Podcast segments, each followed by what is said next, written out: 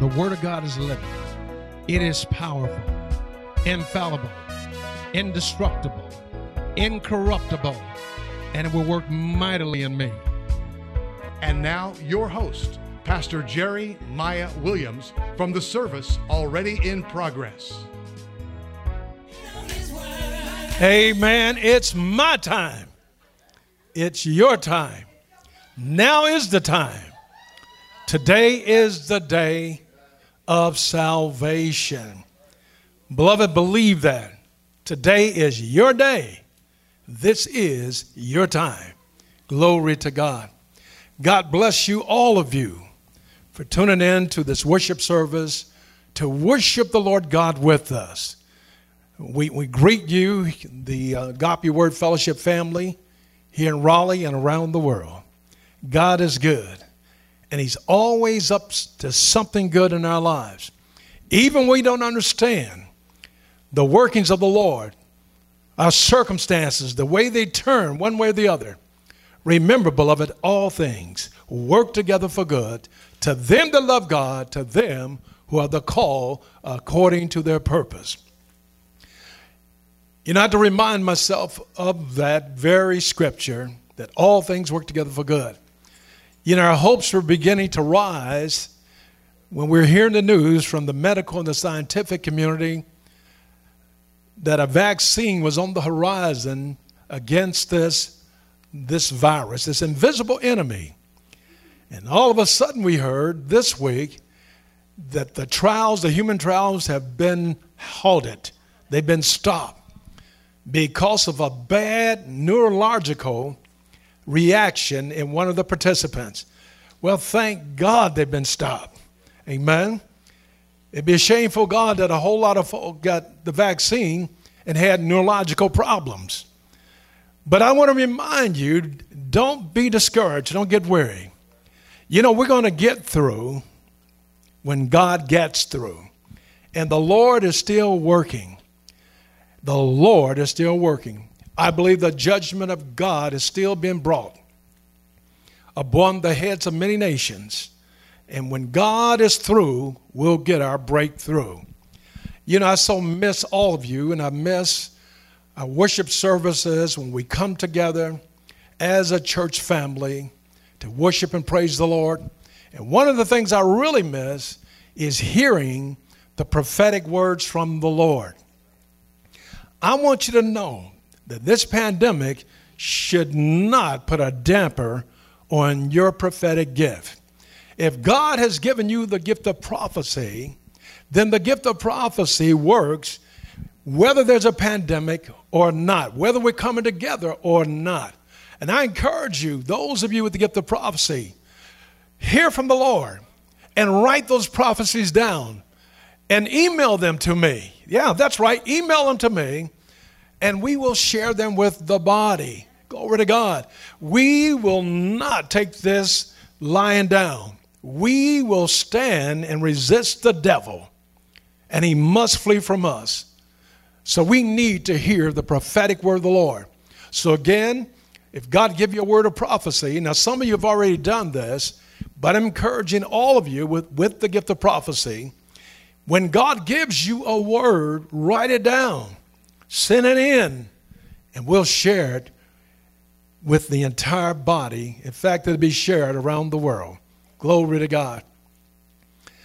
And speaking of prophecy, today I want to deal with the issue of prophecy, but not in the traditional way. And if you open your Bibles with me to Revelation, Revelation chapter twenty-two, Revelation chapter twenty-two, and I want to begin reading at verse seven. Verse seven says, "Behold, I am coming quickly. Blessed is he who keeps the words of the prophecy of this book." The words of the prophecy of this book. I need to say that again. Blessed is he who keeps the words of the prophecy of this book. This is what Jesus said to John in the vision he had of the revelation of Jesus Christ. Then in verse nineteen, John says, "And if anyone takes away from the words of the book of this prophecy, God shall take away his part from the book of life, and from the holy city, and from the things which are written in this book." So both Jesus and John refers to the words written in this book we call the Bible. They refer to these words as the prophecy of the book. The prophecy of the book. And that's what I want to talk to you about for a few minutes. The prophecy of the book. So, beloved, whether it's marriage, ministry, your job, or your career, you need a vision. Let me say that. You need a vision. And if you don't have a vision, then you're walking around blindfolded, spiritually speaking. Every foundation must be built with a prophetic vision. Now, a prophetic, a prophetic vision is what you see by faith. And it answers the questions to these questions. It provides the answer to these questions. What is God saying? What is God saying? What did God say? What did God say to you? Or what thus saith the Lord? You cannot answer those questions without a prophetic vision. So a prophetic vision gives us a, a sense of purpose. It gives us a plan. It gives us direction. And it also gives us power and authority to live our lives and to conduct our ministries. Now, to form a prophetic vision, you must start with the prophecy of the book. Let me say that again. This is your foundation, the Word of God. And if you're going to form a prophetic vision, you must start with the prophecy of the book. The writer of Proverbs says in Proverbs chapter twenty-nine, verse eighteen, "Where there is no vision, the people perish. But he that keepeth the law, happy is he." I want you to notice that the writer of Proverbs connected vision with the law. In other words, he connected vision with the Word of God. So the Word of God and vision cannot be separated if you're going to have a prophetic vision. So where there is no vision, the people perish. But he that keepeth the law, he that stands on the Word of God, happy is he. Now let me remind you what a vision is. To have a vision is to be eye-minded. In other words, you're seeing something with the eye of your mind. I've said this to you before, and I want to say it again today. There is a third eye, and that third eye is the eye of your mind. And when you see things with that third eye, you have now become eye-minded. To have a vision simply means you have mental sight. Perhaps you've dreamed a dream. You have a revelation from God. You have an oracle that's provided to you by the Spirit of God. To have a vision could also mean you have a prophecy. You have a prophecy. You are the beholder in that vision concerning that prophecy. Glory to God. I'm talking about the prophecy of the book. The prophecy of the book is the prophetic mind of God. Our God is a God of prophecy. His word is a book of prophecy. Jesus said so himself.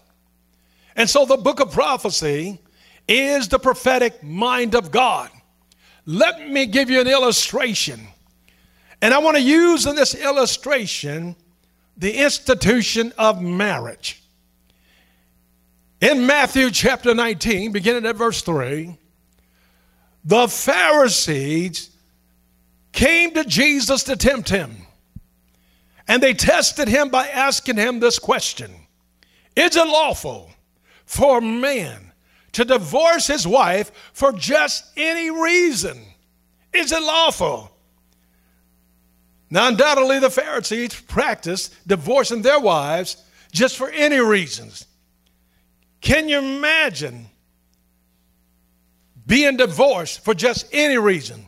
Well, perhaps you can, because nowadays a lot of people get divorces and it doesn't take very much of a reason to get a divorce. They even have a cause that they refer to as irreconcilable. Glory to God. Irreconcilable differences. Well, everybody is different. So if you got an irreconcilable difference, why'd you get together in the first place? Because you've always been different. I suppose that the Pharisees just divorced their wives for any reason. Can you imagine living your life like that if you're married? Can you imagine divorcing your wife because she burnt your toast? Or she scrambles your eggs instead of cooking them once over easy. Huh? Well, see, I don't have to worry about all that in my marriage. See, my wife told me early on, early on, I, I complained about something my wife made and the way it tasted. She said, well, get, I said, don't taste like my mama's. She says, get your mama to make it. So I haven't had to say that to my wife again. And thank God this brother knows his way around the kitchen. How many hear what I'm saying? I know my way around the kitchen. Huh? But the Pharisees came to Jesus to test him. And they asked him this question: is it lawful for a man to divorce his wife for just any reason? And what Jesus does immediately, he gives them a prophetic vision. He refers to the prophecy of the book. He says to them, have you not read that in the beginning, he made them male and female? Stay with me now. And he said to them, for man shall leave his father and his mother, be joined unto his wife, and the two shall become one flesh. So Jesus went on to say, they are two and they're no longer one. Therefore, whom God has joined together, let not man put asunder. Look at the prophetic vision that Jesus gives the Pharisees about marriage. He is saying that to ask, is it lawful for a man to divorce his wife for any reason, is a misnomer. It makes no sense. How can you divorce yourself from yourself? Because you were male and female, but when you came together, you were no longer two, but God has made you one. So how do you divorce yourself from yourself? Because now you're one flesh. How many hear what I'm saying? You're one flesh. Glory to God. And I thought about this, and my mind went back to the book of Genesis.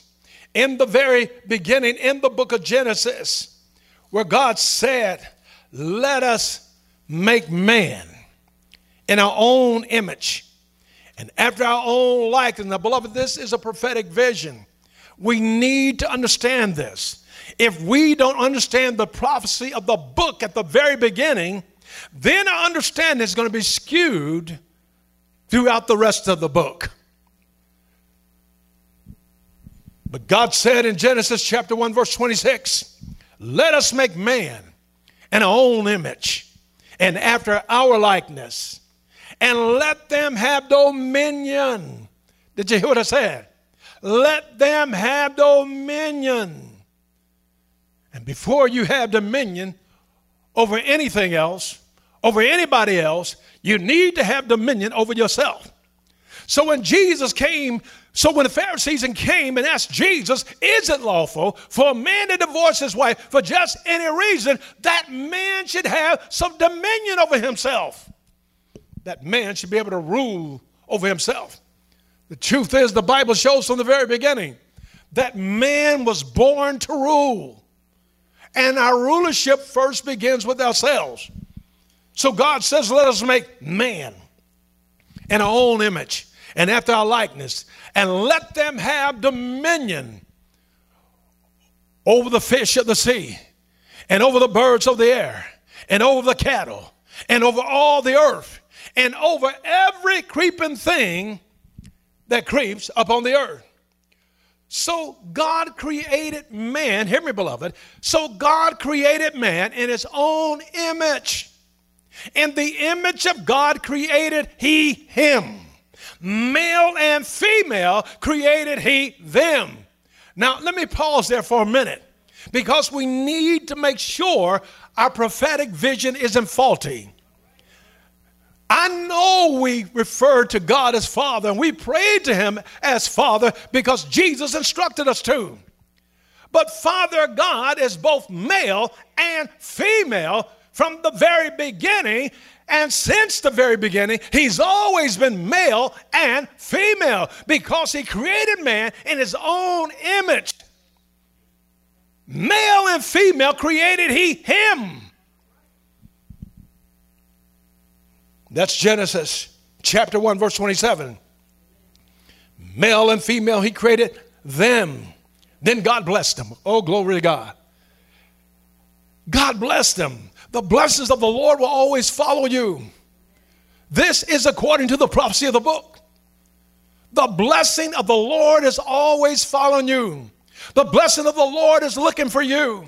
Even when the curse comes against you, the curse causes shall not come. The curse will not stick without a justification, according to Proverbs twenty-six two. The curse causes shall not come. And we need to understand this. We don't have a curse on our lives, but we have the blessings of God upon our lives.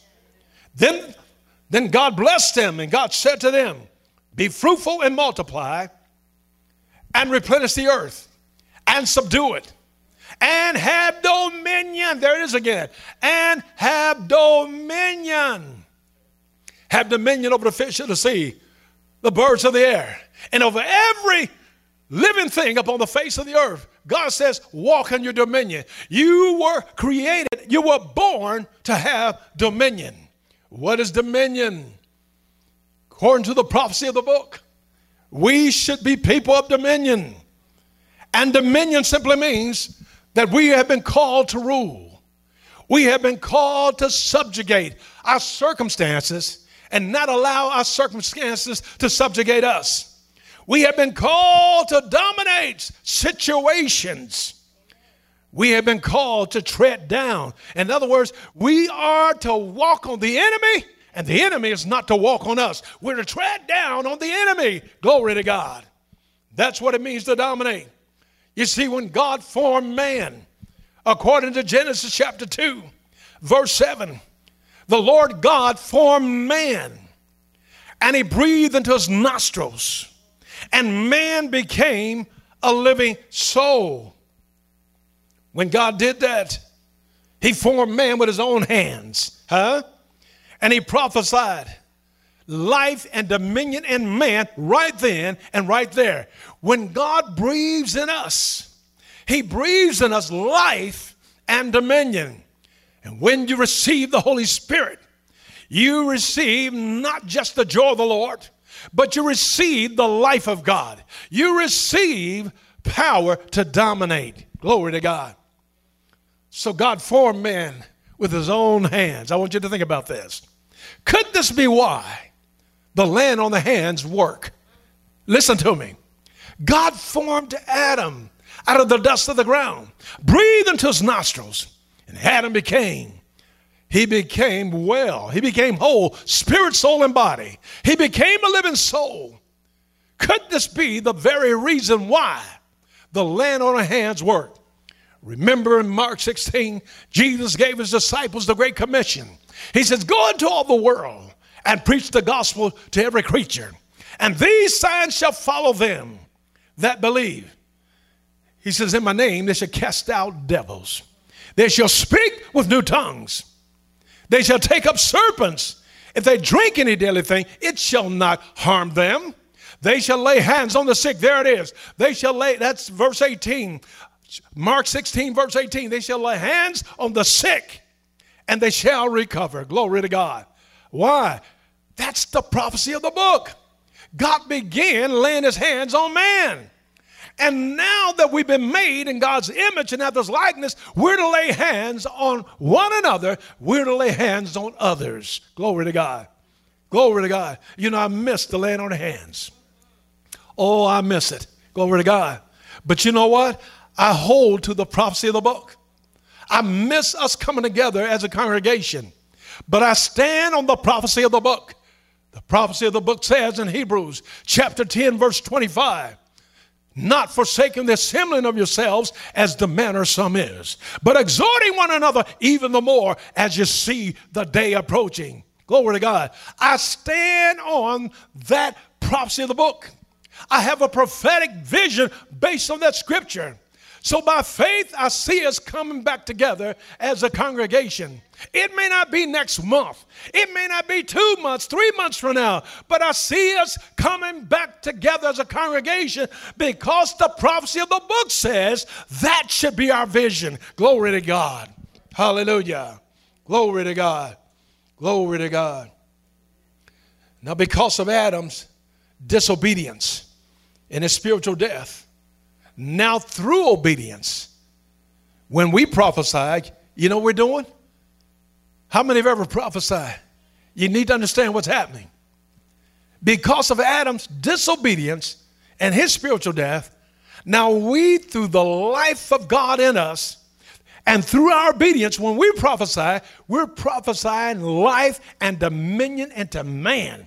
That's right. We are being imitators of our Father. We're created in his image and after his likeness. And the same way he breathed life into Adam, when we prophesy, we're also in breathing by the Spirit life and dominion in one another. Glory to God. Glory to God. You know what, beloved? Satan hates prophecy. You know, some churches just cut prophecy out altogether because there's a lot of silliness that happens with prophecy. There's a lot of abuses with prophecy. But you know what? If I'm going to err, I want to err on the side of being obedient to the prophecy of the book. Huh? I want prophecy among us. I want prophecy to be commonplace in our community because this is according to the prophecy of the book. Now, if you're on God's side, then you want to know what is the mind of the Lord. You see, we need to understand two words here before I go any further. What is prophecy? Now, in the most simplistic terms, prophecy is speaking forth the mind and the counsel of God. That's all it is. You get the mind of God. You understand the prophecy of the book. And that's the counsel of God. And prophecy is speaking forth the mind and the counsel of Almighty God. Prophecy is a noun. Stay with me. That's all it is. It's a noun. But on the other hand, to prophesy, glory to God, that's a verb. That's something you do. And when you prophesy, you're speaking, you're singing by the inspiration of God. When you prophesy, one of the definitions is you see that. There's something you see with the eye of your mind. You see that and you're speaking that. You see that. Glory. Now in the Old Testament, prophecy was,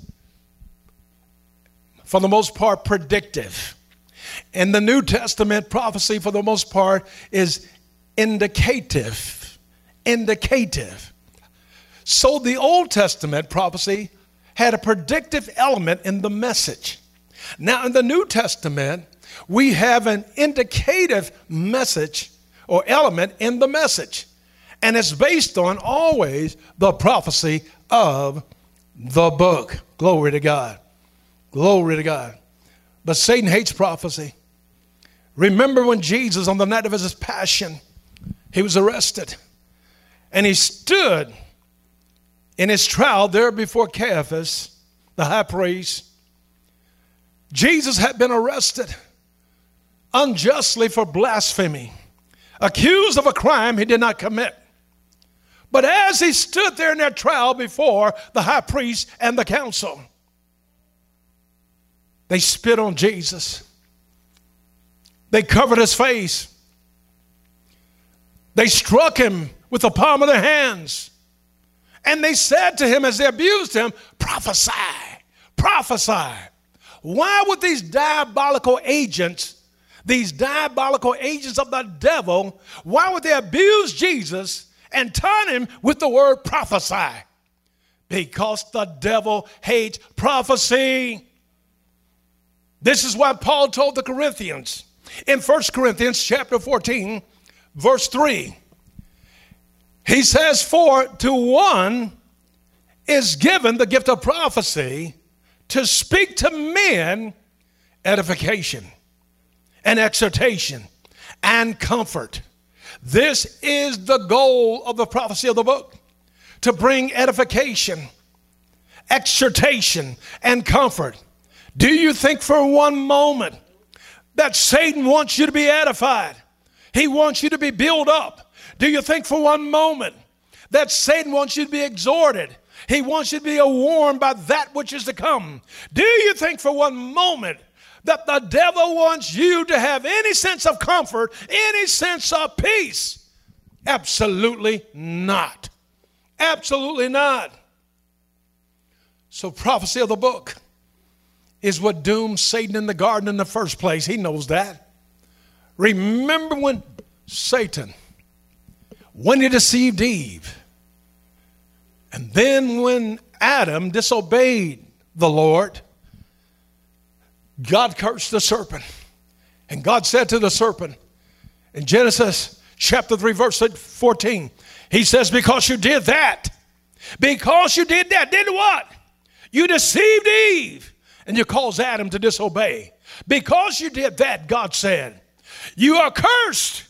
You are cursed above every creature, and you're cursed above all the beasts. And on your belly you shall go, and dust you shall eat. Then God went on to say to him, I should say prophesy to him. And God gives the very first prophecy. And he says to him, and I will put enmity between you and the woman, and between your seed and her seed. He shall bruise your head, and you shall bruise his heel. Join us Sunday at Agape Word Fellowship, where Doctor Jerry Maya Williams is your pastor, proclaiming a life-changing message of the agape love and power that God is. For more information, log on now at w w w dot agape word dot net, fourteen thirty South New Hope Road, Agape Word Fellowship.